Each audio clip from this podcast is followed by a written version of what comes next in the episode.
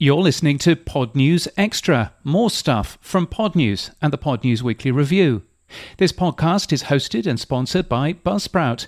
Buzzsprout gives you easy and powerful tools with free learning materials and remarkable customer support.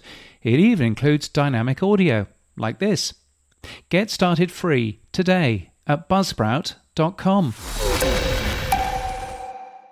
I'm joined by Jordan Harbinger, often referred to as the Larry King of podcasting. He's a recovering Wall Street lawyer turned interview talk show host. We'll unpack all of that in a second. Jordan has hosted a top 50 iTunes podcast for over 12 years. He doesn't look old enough, by the way. And he receives over 5 million downloads per month, making the Jordan Harbinger Show one of the most popular podcasts in the world. Jordan, hello. How are you? Hey, thanks for having me on. And it's funny because every I haven't heard that sort of intro in a while, and I'm like, where does it say 12 years? Because this is my 16th year now. Wow, podcasting. Okay, your website you need to update. Oh, was... yeah. Maybe I should edit that. It shows you when we made the website. That's a nice timestamp. I'm going to go ahead and oh, make a little note in Todoist right now. Edit website about page. Uh, now that's really funny. You've reached nearly 800 shows, which is amazing in itself. 12, well, 16 years, as you say. Let's start off with what got you into podcasting before we get into some of the amazing things you've sure. done with podcasting. But why did you get into it? So, fun 2020 hindsight edited fake version of the story that all these entrepreneurs and business leaders love to tell is well, when I was a little kid, I always wanted to be a radio talk show host, which is true, but has nothing to do with why I really got into podcasting, at least not in the beginning. I was teaching a class on networking and body language, and I was teaching, it was like an elective, not even uh, quite that lofty, at the University of Michigan Law School back in 2005 or 2006, I think it was. And people were coming in and out, and it wasn't exactly like an attendance thing. And I started holding it at a pub or a bar. Uh, and I kept having to repeat myself. And I, I, won't say in my lectures because that's too highbrow. I was talking at people in a bar, or more or less. And so I kept having to re. Yeah, excuse me, I'm a little tongue tied. I kept having to repeat myself. And the thing was, is I was getting frustrated and angry about doing that, kind of like when you tell a toddler 17 times not to do something. And so I started to burn my talks to Sony mini disc, which nobody had and then I realized I should burn them to CD, which everybody had, which is unfortunate because mini disc was far superior, but that's a different podcast for a different kind of geek. And yep. I and I kept losing the CDs, so I started saying, "Okay, you got to pay me five bucks for the CD so that I would get it back." You know, and then people would go, "Oh, five bucks, great! I want five of these." One for my roommate, one for my brother. And I'm like, they're not for sale. This is course material. And then I raised the price to 20 bucks, and guys would say, fine, I only want three then. And I thought like, all right, I'm selling this information, but that's not, I'm not going to get rich off $20 CDs. What if I right. gave the information away because I'm going to be a lawyer anyway. I don't need the money for this. You know, charge people for in-person or phone coaching, but I don't need to sell the info. And my friend goes, There's this new thing, again, 2006. There's this new thing I read about on a blog. It's called podcasting you can upload the MP3 file to the internet. And I thought that's a great idea because then I can just point people to it. And we were we were messing around with like the University of Michigan file system and can you share a file with other people publicly? Yes, but they have to log in using their unique name and it's like, oh god. So it was just a huge mess. That's kind of funny to look back on because now in the days of YouTube, SoundCloud, podcasting, you couldn't host a freaking MP3 file on the internet for the public. It just wasn't a thing that you could really do. And so we rented server space from GoDaddy. And I think we had some sort of early version of WordPress and we would link the file up. And GoDaddy, after the first week, was like, guys, you can't just give away MP3 files. This is for web hosting. Your bandwidth is going out. And we had a lot of trouble with it. And we've dealt with that trouble for a while, I think, until we found Libsyn and other places like that that were actually hosting podcasts professionally and not going to yell at us after 10 days of the month saying we were 80% over our bandwidth for the month. Yeah, I've heard other people in the early days saying it was a game of whack-a-mole, changing changing the hosting provider until the podcasting providers came around because all the domain providers were like, no, no, you're overloading our system. Stop right. it. Stop it. Exactly. So, so okay, let's say you've got the podcast going and going through it. Now you're very famous for obviously you were talking about doing a networking course there what is the embryo of that networking course. There was somebody in your life, I think, from the story I've heard, who Sure. told you that networking was the way forward. It was the secret to your future, I believe. It was, yeah. And of course, when I was young, 27, 28, in starting on a Wall Street law firm, I thought like networking's for old people. I don't need to do this. This is silly. It's not interesting. And it's schmoozy and gross and icky and used car salesman and I don't want anything to do with it. But then one of the guys who'd hired me at this law firm, his name was Dave, and he was never in the office. But he was supposed to be my mentor, which HR just assigns these people to be your mentor. It's not really a mentor mentee relationship. And he was never there, so they made him check in with me one day. And I remember asking him, How come you're never in the office? What's the deal? How come you're one of the youngest partners, but you're never in the office? Why are you, how is this possible? And he told me that he was developing business for the firm. So he didn't have to sit in the office and grind out briefs. He had to check other people's work. That was more important. What was really important was for him to be schmoozing with investment bankers, which were our clients when we were at the finance firm. And I was like, wait a second. That's how people find us? They pick you because they like you? And I almost thought that seems kind of unfair. And I said something to that effect, and he said, Yeah, it's an unfair advantage. So you want to make sure it's your unfair advantage. Something along those lines. And I thought, That's really brilliant because, of course, I'm not thinking about that at age 27. But I also knew that I was kind of a knucklehead and I wasn't going to be a great lawyer and possibly going to get fired from this law firm. And so this to me was kind of like a secret superpower that I could start developing as a first year associate. And by the time everybody was a fifth, sixth, seventh year, whatever associate, and they were like, oh no, I've got a network to bring in business and make partner, I would already have half a decade of experience and know what I was doing and possibly was able to keep pace with these really smart and skilled kids who were going to become great lawyers just by virtue of the fact that they were brilliant. And so that was kind of my plan was I'm going to outwork them in the people skills department because I can't really win in the brains department. so that was my plan. Uh, strangely, a friend of mine, Simon Sharp, he's head of Lloyd's of London. Exactly the same thing. His life story. And he's skiing in Moritz, or he's taking them to the Caribbean, or he's going to, I don't know, dinner at the Savoy. And I go, Simon, that is not a life, that's not work. He goes, it is. Get all my renewals. And he's very successful. Now, I heard a story today about you, which is that you've got a little secret to your networking, which is you write down the name of the person you meet and then three months later you reconnect. Is that true? Yeah, not quite that robotic. I do keep people's names inside what's essentially a CRM, which for corporate people is like Salesforce. For me, I use Connection Fox. And what I do is I just put in people's information. It looks at my email. I tell it when I've reached out to people, when I've talked to people, and it'll just say, hey, within whatever time window, let's say 90 days, you haven't talked with Sam Sethi in 90 days. You should probably go ahead and do that. And so I go, ah, okay. So that Monday, I pick maybe four or five people. Actually, I call it Connect Four because I try to do it to four people a day. But now it, it starts to become more automated, not even automated, more habitual, I should say, for me to do it this way. And I've developed these systems where I one to four per day. Connect Four is nice, got a nice ring to it, of course. And I reach out to those people, and then I go into Connection Fox and I say, "Who have I talked to this week?" Yes, yes, yes, yes, yes. And then, ah, here's five people who I've neglected for a while, and I'll reach out to them.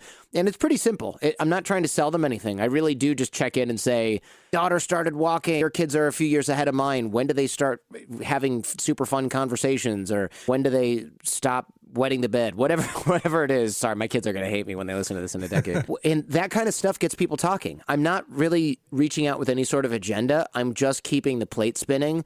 And often they'll say something like, between you and I, thinking about making a jump from this company, from Nike. You know anyone else who's in the shoe industry? And I go, okay. I go to Connection Fox again and I say shoe business.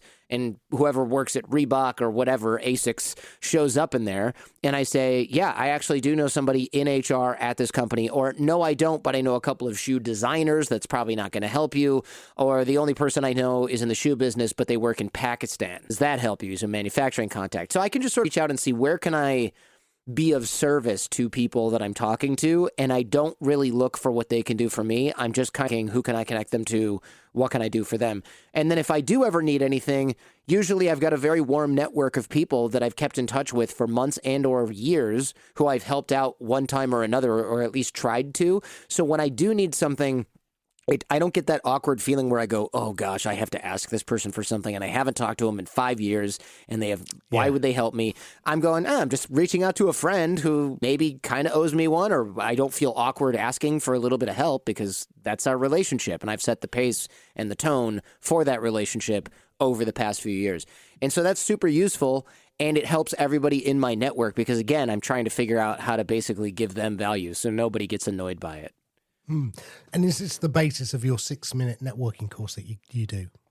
Yeah, that's the basis of the course. The course is free and it's a version of what I've taught in corporate, military, government over the past, I don't know, 11, nah, eh, 15, 15 years in one form or another, I guess you would say, 16. And is this why you put down the success of your show because you also have some amazing guests? How do you get these guests? Is that through that networking as well?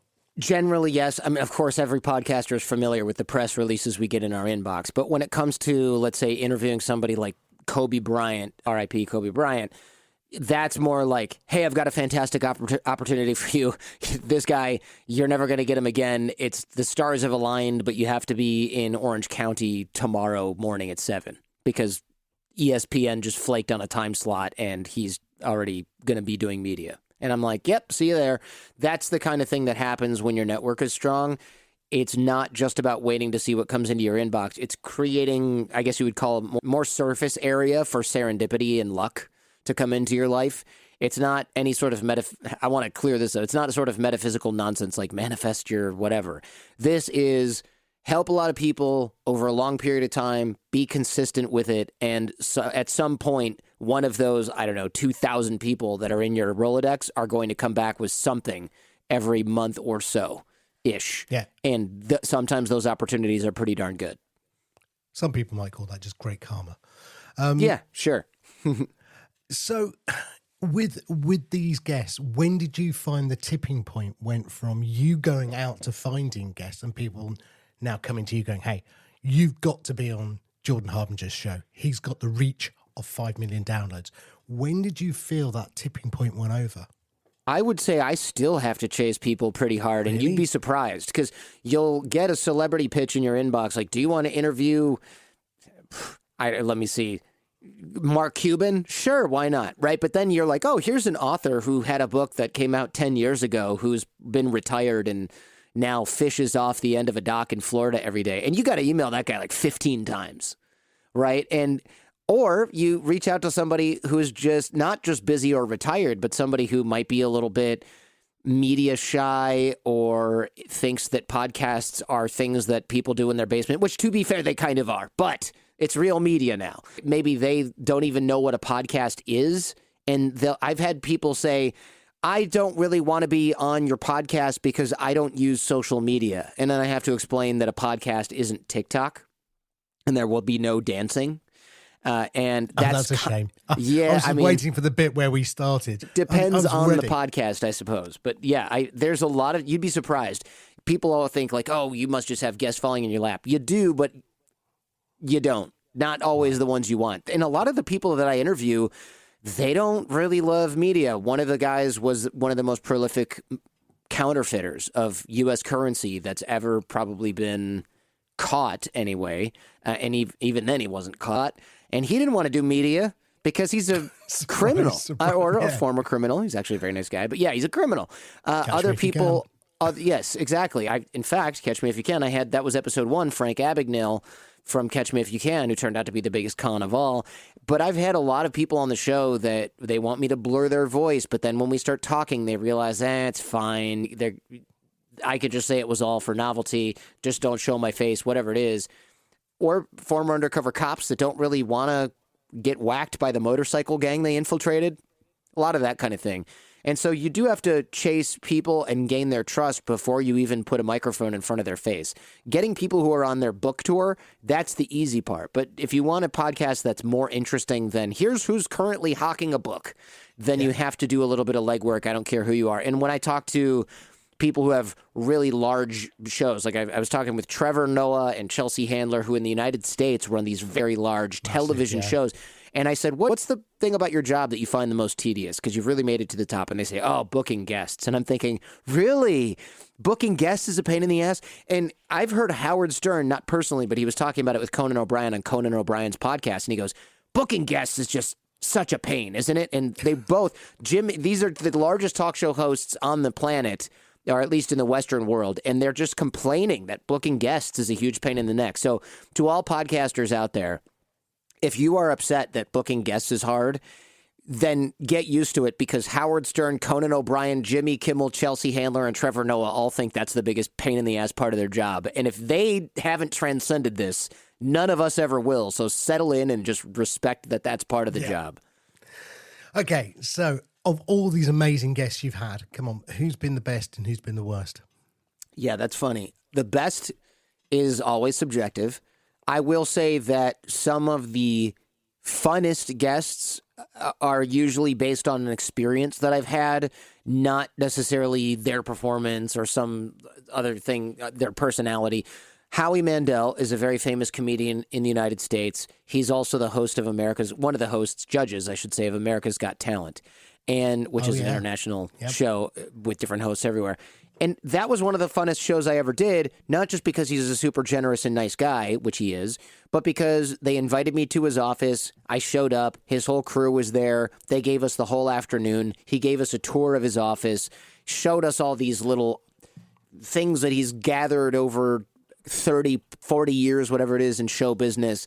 And then when we were done, after a really fun show with him making fun of me, joking around, taking a bunch of photos, when we were done, he's like, Hey, you guys want to watch America's Got Talent? We're just, crew's going to settle in and watch. So I sit down with Howie Mandel and watch last night's episode of America's Got Talent. And I'm just sitting there with the director's cut of him explaining, you know what I liked about them? Oh, well, they cut this part out, but after this happened. And I'm thinking, this is so cool because this is one of the top primetime shows. Nobody knows these people, these judges. Nobody's sitting there, maybe their family, but nobody else is sitting there with one of the judges and getting a director's cut narrate, narration of the show play by play on the couch in the office. It's just that not, you couldn't buy that experience, really. And so that was a really cool episode for me because I was there with my wife, my, one of my friends, a photographer, one of my producers, and we were just sitting there like, is this really happening? This is pretty cool. I'm not even a television guy, but you have to admit, if you're sitting there with somebody who's narrating a show that they're on and telling you what got cut out and what they liked, I mean, it's just, it's a pretty special experience. So that was pretty good. Pretty bad. Uh, you hate to say it, but this isn't it's not a famous person, but I've had some just batshit crazy people on the show. One guy showed up like three hours early because he didn't know how to work time zones on his calendar, even though he'd accepted the calendar invite for the proper time. It, We had sent him to a recording studio because he was a little bit older and didn't know how to work the gear and all this stuff. So the guys at the studio were like, "Hey, your guest is here, but we're on for noon. It's nine a.m." So he told him he was three hours early. We couldn't start yet because the studio had other things to do, and so did I. And this guy just lost his freaking mind at these kids who run a recording studio in Georgia that I've never met that don't work for me. And then he called my wife and let her have it for no reason because, well, he couldn't get a hold of me. Jeez. So he leaves, and my wife's like, I just want to cancel it. And I said, I already did all the prep work. Let him come back. Who cares? So we let him come back. He did the whole show. It was okay, kooky. We edited it down. And afterwards, he's sending me all these kinds of threatening things like, you better not do this and you better not edit me to look that bad this way. And I thought, this guy is off his rocker. And then he finally agreed to let us air the show. We air the show, and he said, I want to talk to you. I've got a bone to pick with you. And then he didn't show up for the call that he demanded we make, uh, where he was going to yell at me because he died. Yeah. So that was one of the weirdest experiences that I've had Oh my God. booking a guest. He was probably shouting at somebody else and had a heart attack. Yeah, I d- imagine him going by just screaming his head off at like somebody in a Burger King drive-through, and that was the last straw for his little ticker. Was a very strange guy. So, a couple of questions now. Next, first of all, video. You, you clearly are into the video element of podcasting as well. You sit on the fence. Is YouTube going to be the next big area for growth? Are you into your TikTok? You mentioned it earlier. Mm-hmm. If you're growing your podcast, do you think videos are required now, or is it just a pure audio medium that you'd prefer? I prefer the audio medium. Uh, there's a million reasons for that. I don't know how much you care about those reasons. The video that I do is because I have so many people. I, I actually have a channel manager who has millions of subscribers on a channel that he also runs. They manage my channel, quote unquote, for free. I give them a rev share. So it doesn't cost me anything to have my show filmed, edited, uploaded, tagged. It's actually ROI positive, right? We make a few grand a month from YouTube. Right. That said, I don't love YouTube because all of these inter the stuff we do in post where I explain something, the show intro is not in there, the show close is not in there. I don't want to film myself reading the scripts for the ads. I don't want to film myself doing the intro and the outro. Any sort of correction we need to make, none of that stuff is in there.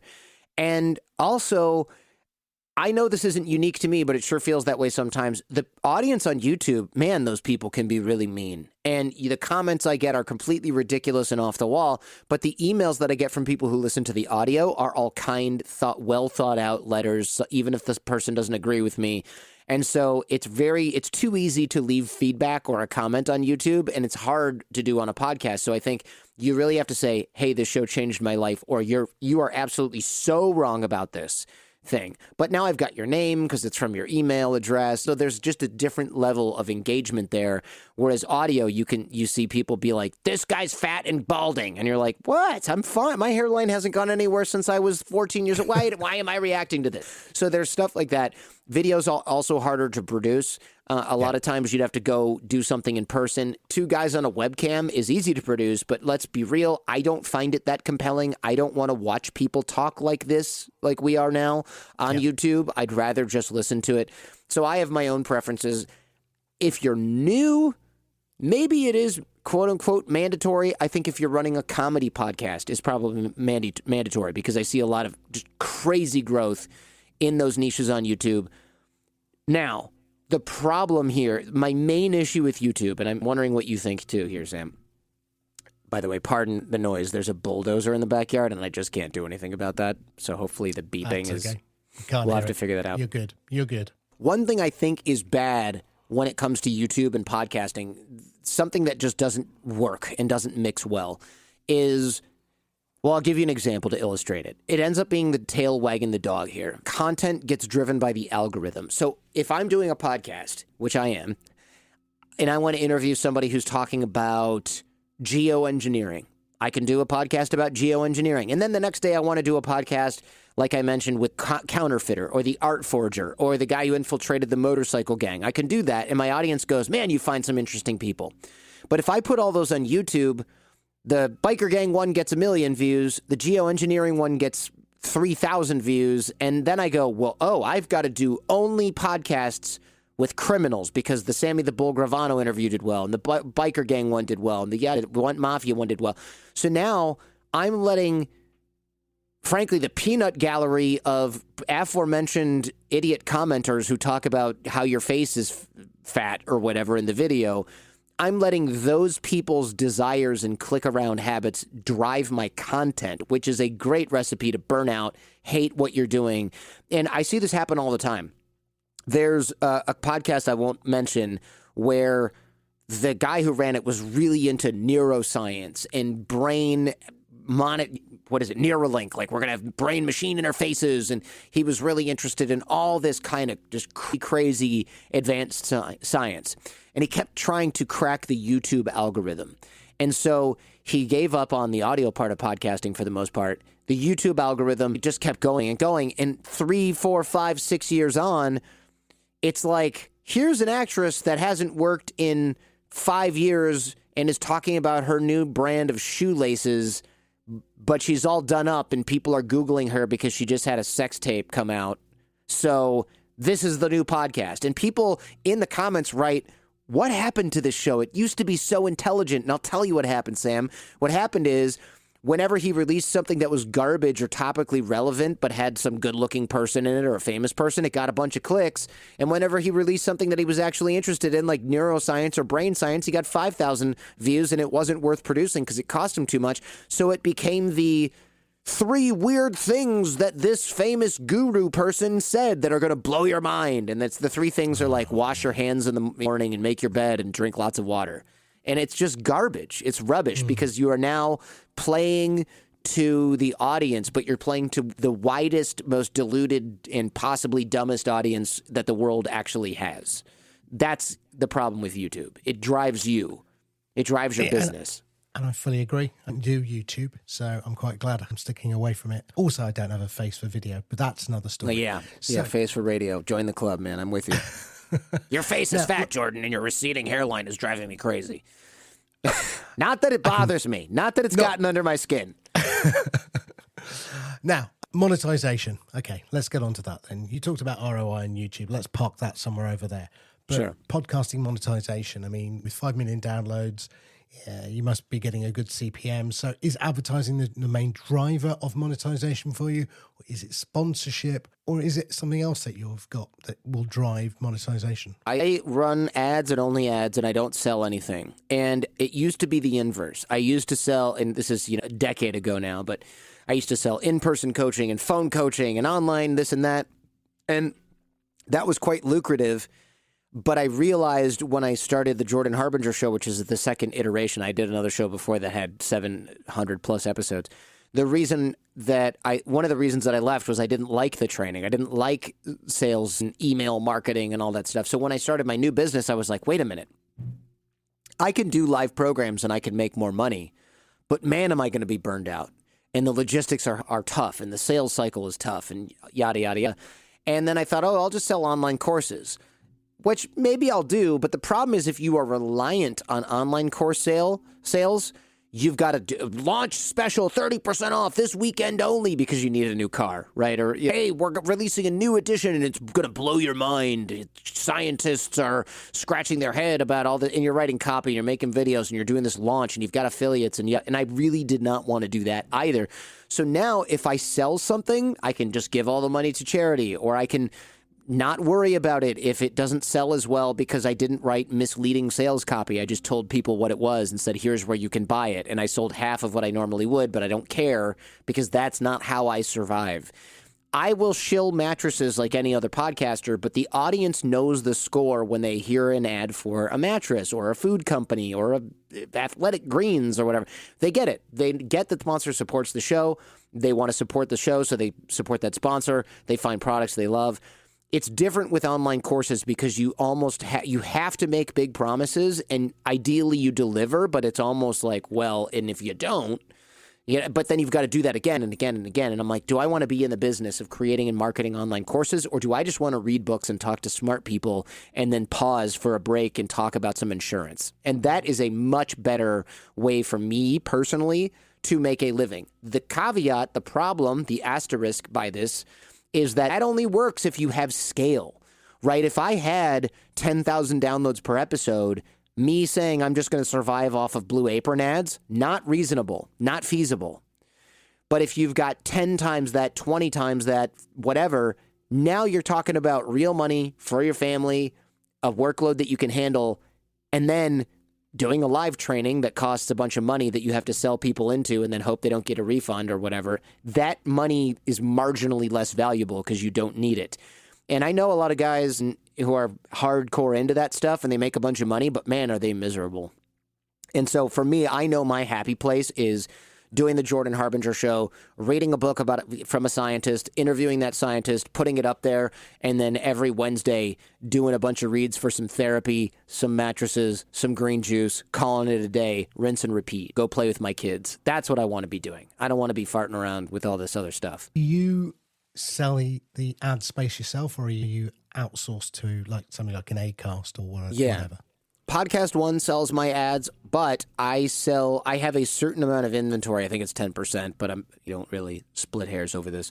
Where I can do direct deals. So some sponsors come directly to me, usually really small businesses, sometimes something that a friend of a friend owns. Hey, I own an online personal training company. Do you think podcast ads would work for me? Hey, let's test it. I'll give you a really low rate. There's no other agencies, take, salespeople taking a commission. Let's do a low rate, see if it works. And then if it does, they'll renew. But of course, they renew directly with me because why am I going to give somebody a cut? But the majority of my ads are sold through PodcastOne. And, you know, I'm sold out, so I can't complain. No, that's great. Now, one of the other things I know you do and do really well is you do a lot of marketing. You go and do cross promotions. You go and reach out to other shows. Was that something as part of your networking thought process that you said, yeah, actually, this is the next way in podcasting for me to do it? It's sort of me networking with other podcast hosts, get the awareness into their tribe, into their fan base. Was that something you did consciously? I, I, yeah, oh yeah. I did that early on. I did a lot of swaps. I do a lot of swaps now. I pa- I didn't I wouldn't say fully paused, but I stopped doing as many swaps the last 2 years and I dedicated a few million dollars to buying ads on other shows. One, I thought it would be cool to support creators that I knew were going to give me a dynamite read but weren't necessarily having the easiest time selling ads. I wanted to and those worked uh, like a charm. And I also wanted to scale fast. And that's what I found. I found that swaps are great because they're free. You give an ad, somebody else gives an ad, or you do one to one impression swap, which is what I do.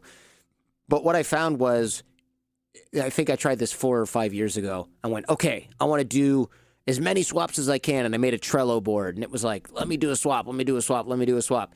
And it took like a month to get somebody to do one ad swap. And I thought, okay, this is tough. And then towards the end of the year, when I really had the process down, I was doing on average one swap every two or three weeks. But then if you buy ads from shows, maybe even those same shows, you can do the amount of swaps I did in one year. You can do that in two days because the salesperson takes your money. They make the host do the host read. They ensure that the ad is inserted and trafficked, and there you go. So if you're relying on a creator to just kind of understand the value of the swap and then execute it, you're going to be disappointed. But if you buy it, it's just so much faster. There's a lot less legwork for you because that salesperson and the traffic does a lot, and the network does a lot of the work. So I found that was a really good, very quick way to scale the show. The problem is it's expensive, right? I mean, like I said, I spent probably like four million bucks over the past few years on Holy ads. Yeah, yeah, right. cha-ching. So okay, so given everything you've said so far, would you say it was the content, the marketing, or the networking that's given you the most success? You know, the I'll say the content, not just because that's the answer everybody wants to hear, but the truth of the matter is the networking, great, it builds you opportunities. The marketing, great, it builds you scale. But here's the problem. You can market the crap out of something, but if it's a crap product, you're in trouble. And I the metaphor that I like to use is if you walk to a well and you've got a bucket and you you've got holes drilled in the bottom of the bucket, by the time you get back to your house, a bunch of the water is gone you need to have a really good show to retain the people that find you through the marketing. So if I'm spending 4 million bucks on marketing, I want to retain the bulk and not even the bulk, a decent percentage of those listeners. I want those people to subscribe, listen to shows they find interesting, I don't, what I don't want is people to listen to one and go, God, this is terrible. It's been recorded in a bathroom. The guy's using AirPods. He doesn't have a proper mic. He doesn't edit. He doesn't prep. The, these questions are terrible. The guest seems disinterested. There's a lot of things that can go wrong on a show. So that was one reason why I took so long to market the show, is because I wanted to dial in my skill set, my interview technique, because you're really wasting, you're lighting your own money on fire if you start to market something that doesn't have good retention. You're never going to retain even probably half the people that find you through advertising. It's just the way things work. But if you're losing 99% of them, that's a big problem. So work instead on something that retains, let's say, 10% of people over time. And now you've 10xed your retention, which means you can spend one tenth as much money and get the same bang for your buck. And that's a big lever to pull. So it's the content. Cool. That's what I was hoping you were going to say. Yeah. Now, one of the reasons I reached out to you originally was you are now starting to experiment with a new way of monetizing. It's called Value for Value. Uh, it's using the Satoshi payment system, which is the micro payment system from Bitcoin. When did you first hear about this, and why are you starting to look at this as another channel for monetization? Edit out the part where I'm blowing my nose. Ugh, sorry. Yeah, value for value is something that I looked at for a long time, didn't really care much about, and I I'm not like anti crypto. I've had Bitcoin for probably like 10 years now. So I understand the appeal, I understand the value, I understand the pitfalls. I just didn't bother with setting myself up for, hey, people can pay me $5 if they like an episode, uh, or $1 or a fraction of a penny, as the case may be. But now I think I've gotten over the years so many tweets from people that said, Why can't I leave you money in value for value? Why can't I leave money on your show? Why aren't you using, let's say, the Fountain app, for example? And the reason was because I didn't bother to do this very simple configuration where you set up a Lightning wallet, which I've already am very familiar with. The reason, the thing that pushed me over the edge was several tweets in a row over a couple days, and I thought, okay, even if these people each just gave me a buck, it would be worth the five or ten minutes where I set up this Lightning wallet. And who knows? Maybe if I talk about this and I'm showed up, showing up in this app or this app ecosystem, I start to make some real money. And I can donate that money to charity, which is something I usually do for stuff like this. But it also gave me an opportunity. A lot of people would write in and go, Hey, I live in Australia. I can't buy a mattress from the people that you're talking about. I can't get the auto insurance from the people that you're talking about. I can't buy the car that you guys are talking about. I really can't do anything. What can I do? I've left you a review. I tell my friends about your show. What else can I do? And the answer was nothing.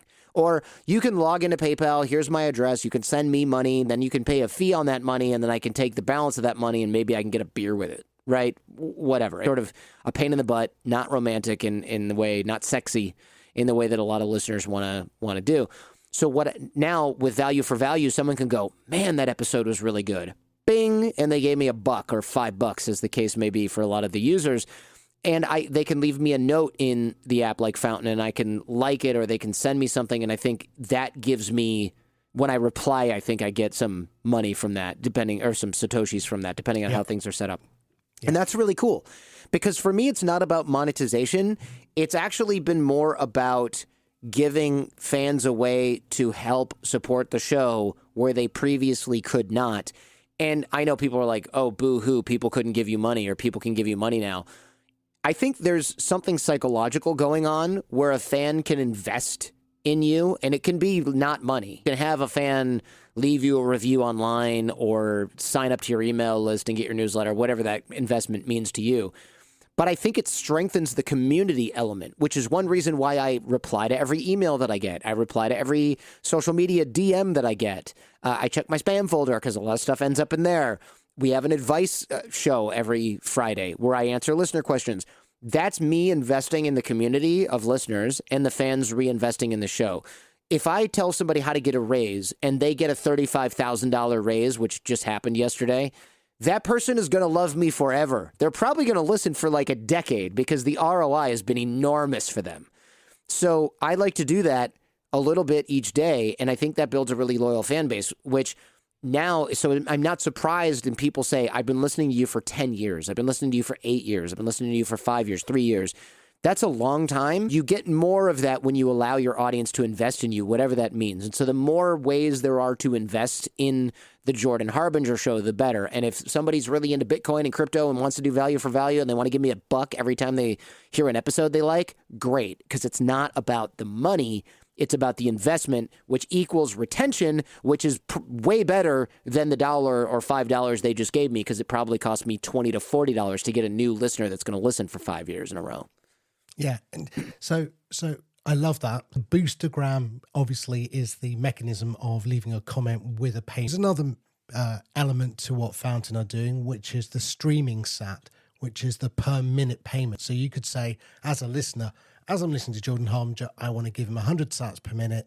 And as long as I listen through his show, at the point I drop off, where I, as people say, I've received all the value I want from that show, uh, I drop off. But that's the amount I've paid him.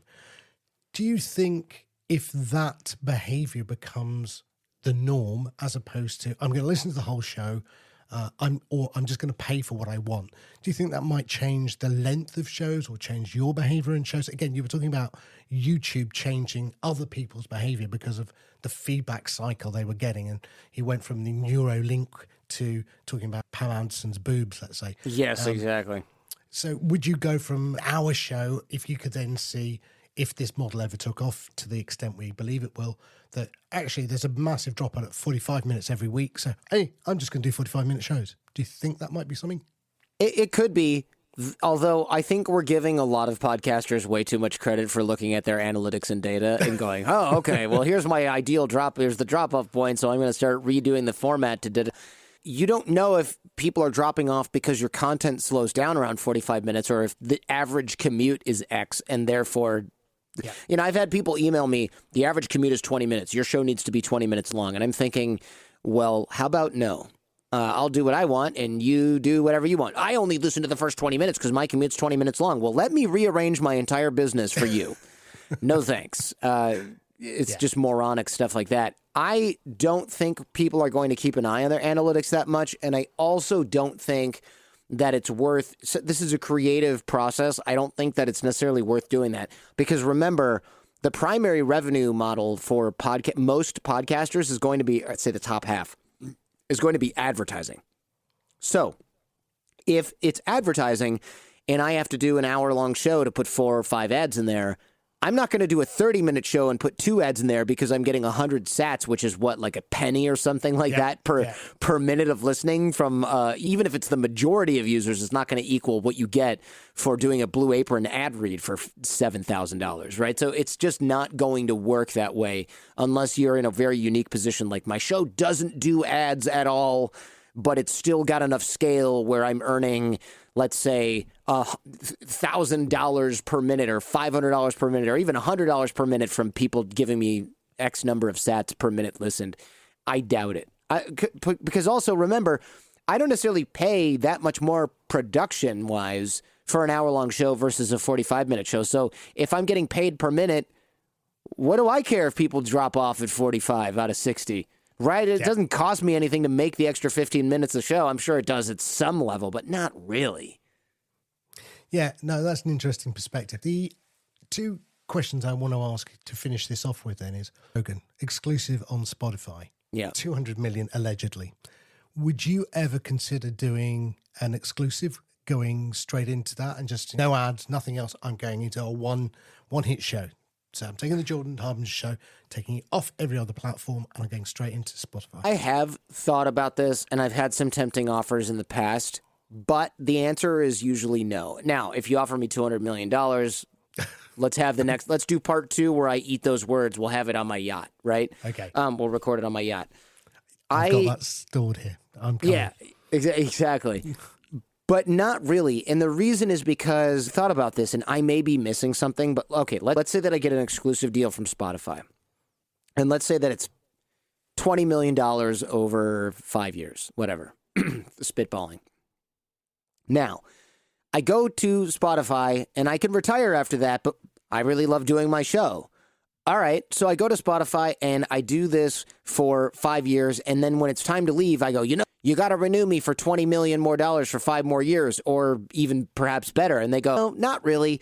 Because when you went from everybody being able to hear you, you had, and for the sake of math, let's do 100,000 downloads per episode. That's not what would get you that MG on Spotify, just to be clear.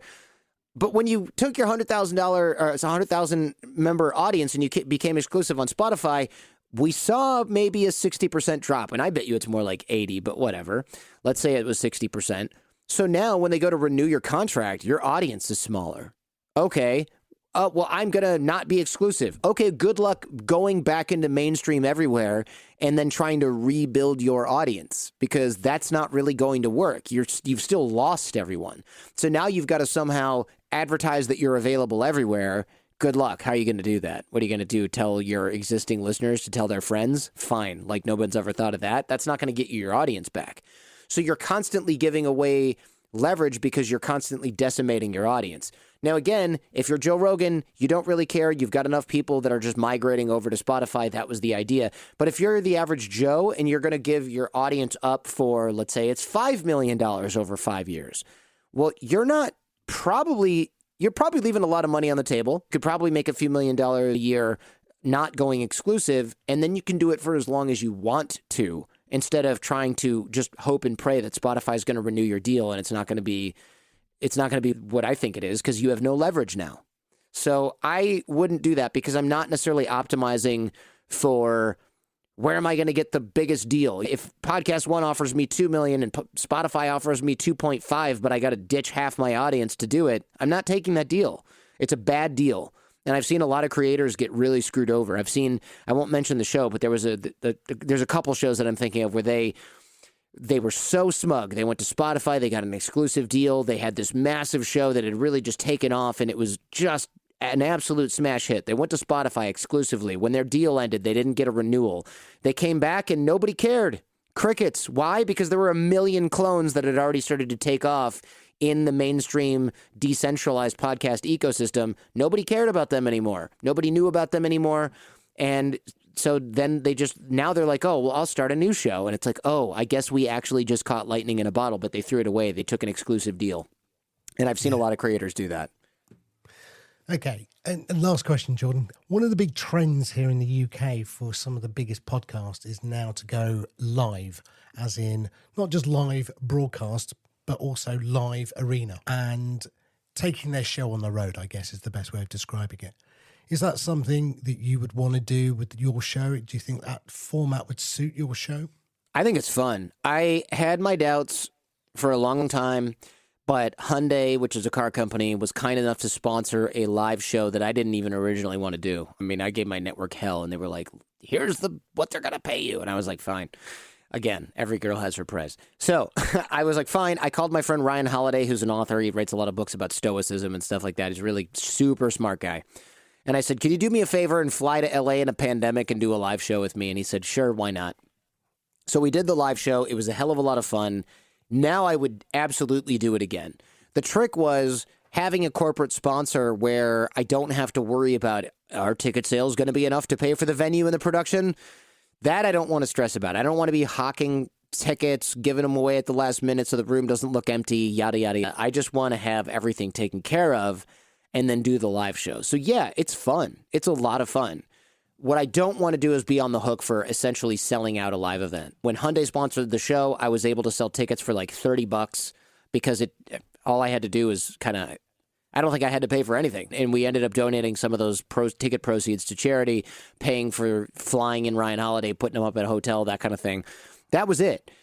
I liked that, and it was a lot of fun. Live audience was good energy. I would do something like that. I think that would be a heck of a lot of fun. But again, I need a corporate sponsor to say, "Hey, we're covering the production part," because I don't want to have to deal with that.